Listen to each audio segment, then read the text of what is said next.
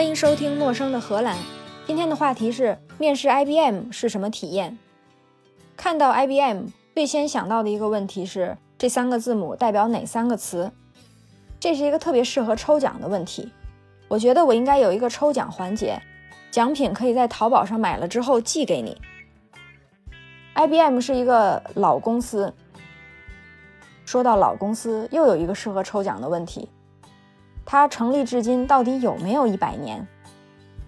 答案是没有。它是一九二四年成立的，没有一百年也快要一百年了。老公司有老公司的好处。前几期我抱怨谷歌跟微软公司没有规范，不知道做事儿下一步是什么。老公司的好处就是特别规范，做事儿特别有逻辑，对于员工来说非常省心。在一个有几十万员工的大公司里。如果公司没有规范，什么事儿都靠问人，非常浪费精力。当然，到处都有规范也有坏处，就是官僚，什么事儿都有既定的步骤，因为步骤都写在公司规范里，所以每个人都必须得按这些步骤才能做成事儿。而年轻的公司因为没有这些规范，全靠丛林法则，有能力的人可能用更简单的方法做成事儿。IBM 这几年状况不太好。股票表现也不太好，好像到处都在裁员，经常听说某个大公司里的服务被微软、谷歌、亚马逊替代了。但是不管怎么说，我认为他是全球最好的雇主，没有之一。可能是因为他跟我的个性特别合。自从 IBM 把笔记本等终端产品剥离出去之后，就变成了一个咨询公司，卖服务的。公司气质就特别符合像我这种取悦型人格的人。说回面试体验，既然说了它是一个特别官僚的公司，我当时觉得面试应该也好几轮，各种填表考试，就像考公务员一样。但实际经历恰好相反，简单到难以置信。不是说面试内容简单，是说流程简单。我面试的职位是数据科学家，只有两轮面试，每轮一小时。第一次是技术面试，过了之后就到了第二轮。职业素养、工作作风面试。这一次不是他们的人力找到我的，是我的前前同事在 IBM 工作，他内推我面试了这个职位。当时我是做优化算法的，实际上跟机器学习之类常用的数据科学算法还有一定的差别。好在面试我的也是一个优化背景的技术人员，不是别人，正是 Cplex 技术的组长。如果你是做优化的，不可能没听说过 Cplex 这个神一样的存在。一个优化问题，第一步当然是数学建模，目标函数定义好，变量定义好，想好了约束，然后就可以在解空间里面求解。一个复杂的优化问题没有唯一解，我们就可以退而求其次，得到满意解或者帕雷托最优解，也就是我们能找到的最优解。如果再复杂一点。帕雷托最优解就不是一个解或者一组解，而是解集空间里的前沿。总之，求最优解是一个非常复杂的数学问题。最基本的算法是规划算法，有一些比较简单的求解工具。求解工具叫 solver。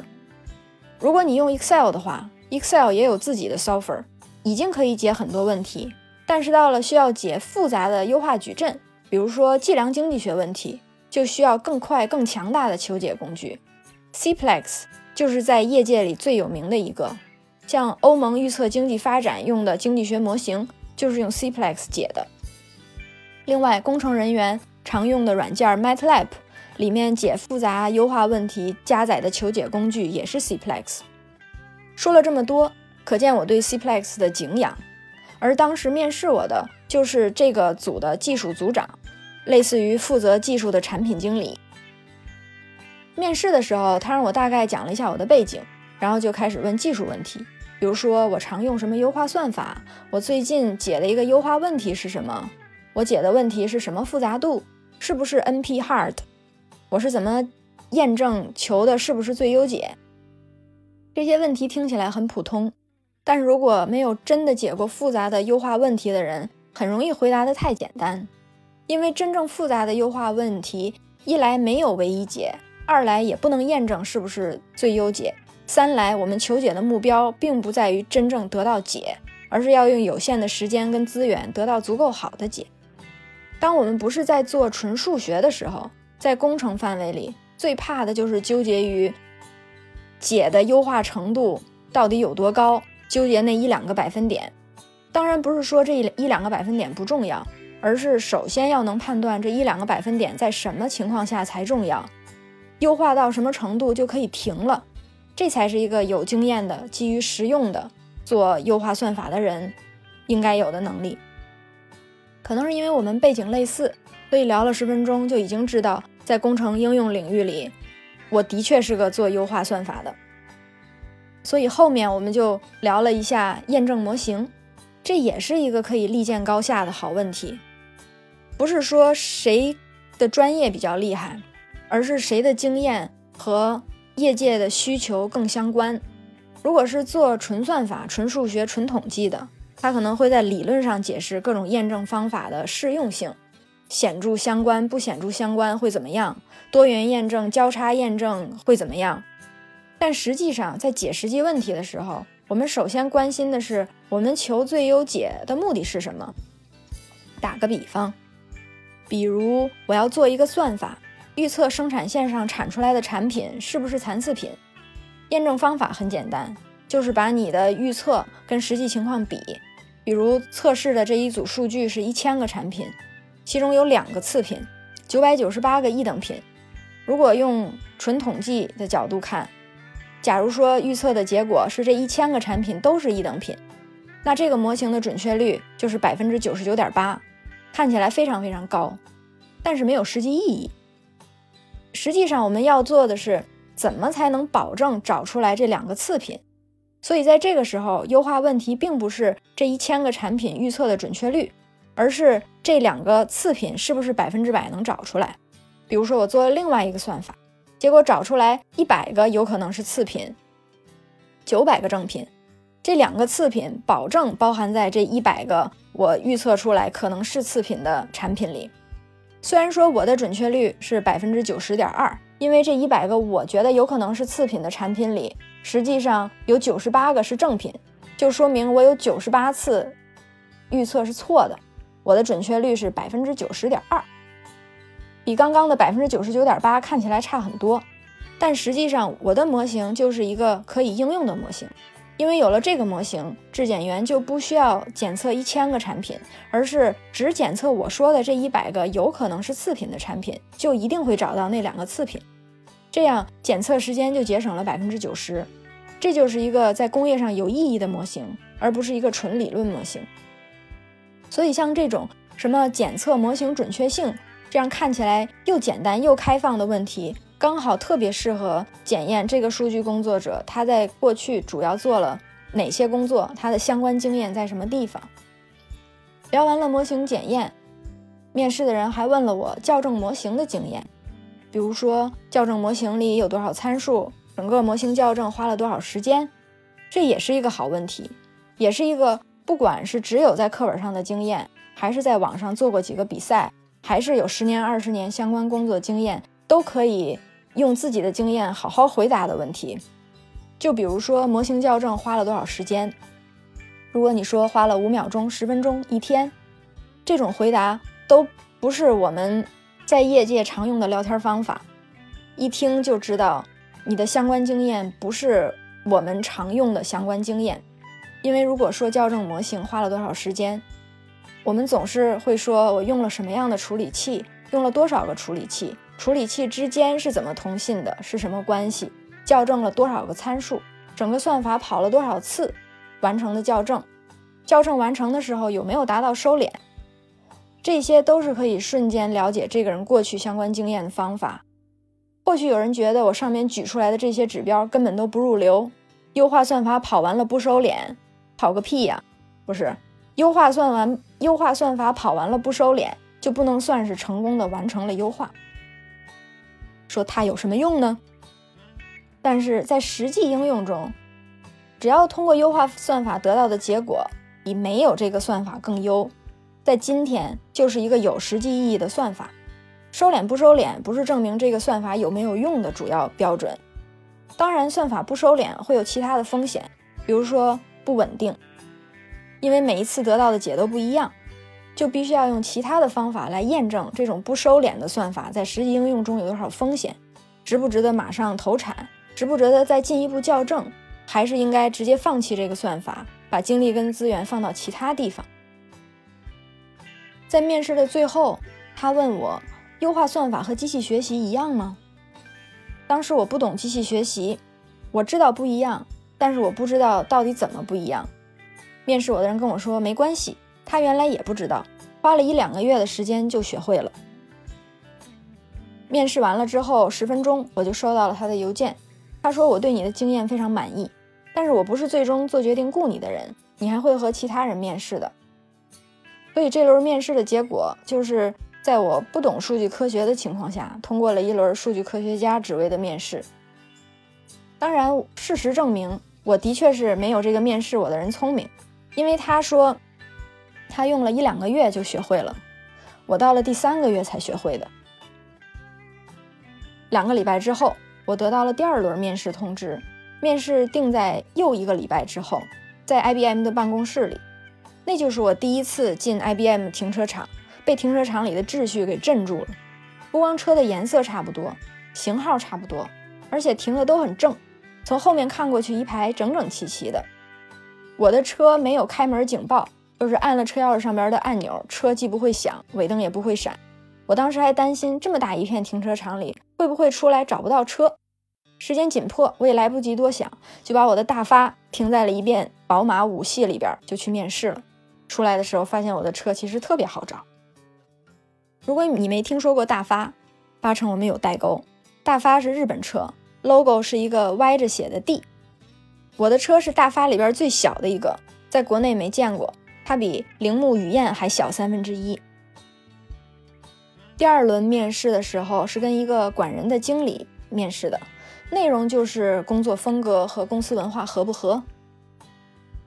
IBM 这轮面试有几方面的固定问题，然后面试官可以打分，一分到五分，一分是不能接受，五分是表现出色。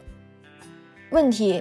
比如说，告诉我一种情况，你的一个项目里和客户意见不同，但是人们都说客户总是对的，你要怎么处理这个情况呢？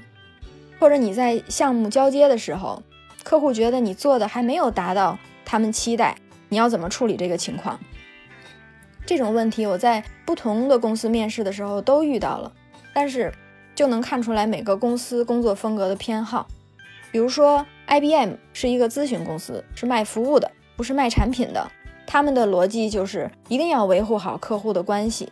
如果他们不满意，就一定要发掘出来他们的需求，然后围绕着这个需求提供额外的服务。当然，不能忘了的是，提供的这些额外服务也不是免费的。所以，对于刚刚这个问题，一分儿，也就是最烂的答案，就是跟客户争论最初定的计划是不是真的完成了，让人觉得分分钟都要跟客户翻脸。或者在客户抱怨的时候，不停的论证解释，而不是寻求改进的方法；再或者是把工作的重点放在自己的目标上，比如说按时结项目撤人，而不是放在客户的需求上；或者是直接通知客户，基于这些这些这些，我们的项目已经结了，之后客户再联系你就没回音了。这些都归类为不能接受的答案。下一个面试问题是。你看到有同事在做一个项目的时候频繁失败，或者遇到麻烦，而你在那方面曾经做过很多类似的解决方案，很有经验。可是你自己的项目也要到项目节点了，时间紧迫，你要怎么办？或者是同事交出去了一个方案之后，客户频繁遇到问题，而且在其他国家使用类似方案的客户也频繁遇到类似问题。作为这个领域的专家，你要怎么处理这个情况？这一类问题乍一看。好像是在问项目管理，实际上他问的是怎么跟同事、跟客户有效的分享知识。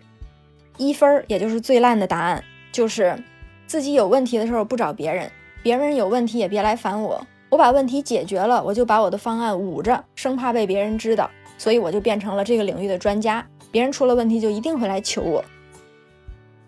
这次面试其实没有讨论几个问题，但是每个问题都讨论的比较深。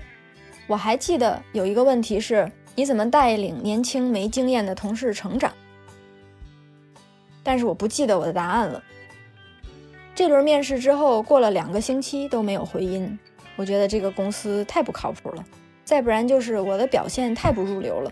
可是最后还是决定写一封邮件问问，于是就写了一封邮件，说上次面试之后两周了都没有什么回音，请问有没有什么新进展呢？仍然没有回音。过了一个礼拜。收到了一个人力资源部的一个陌生人的邮件，说下面是你的工作合同，如果同意的话，告诉我，我就寄纸的合同给你签字。这么突然吗？这么看来，有点像是面试我的人人人都有了结论，但是到了人力把这事儿给忘了。我回复人力说，合同上有些内容很含糊，有没有解释合同条款的背书呢？然后就又没消息了。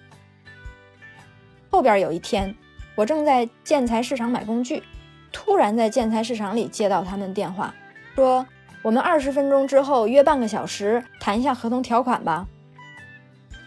我又觉得挺突然，可是又怕错过这次机会，又不知道等到猴年马月了，我就说行，然后就赶快买了东西，开上车，开到一个比较安静的社区停车场，然后安安静静的谈了一下合同。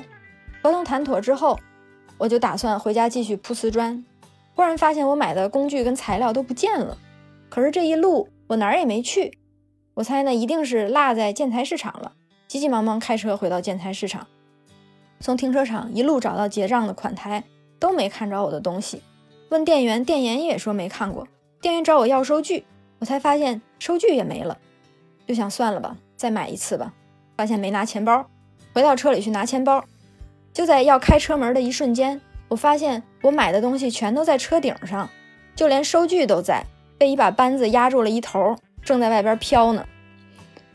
这也太好笑了！原来是我刚刚着急，脑子里全是合同的事儿，把买的东西放到车顶，开了车门，结果就忘了把东西拿进来了。这一路开了二十多公里，居然东西都还在车顶上，说明我开车开得稳，当然也说明路平。后来还有一次，有一天早上，我急着出门，开车上路，发现很多人都看我，也不知道为什么。终于在停红灯的时候，有一个土耳其大爷从人行横道上走到我的车旁边，敲我玻璃。我开开窗户，他跟我说：“车顶上有一杯咖啡。”原来是我早晨把咖啡放到顶上，开了车门就忘了把咖啡拿进来了。说明我开车特别稳，就让我想到了方世玉里边苗翠花。提着一壶汤，骑马送去送汤，汤一滴都没洒。我觉得我的这个技术跟他是异曲同工之妙。话说回来，以上就是我面试 IBM 的体验。总的来说，顾你不顾你这个结论下的非常主观，因为只有两轮面试，你好不好全看他们两个人当时对你的感觉。尤其是第二轮面试，没有固定的评分标准，也没有固定答案。只是有一些公司价值的指导思想，比如说客户第一、分享经验、充分准备、要有紧迫感、能表达出个人的工作热情。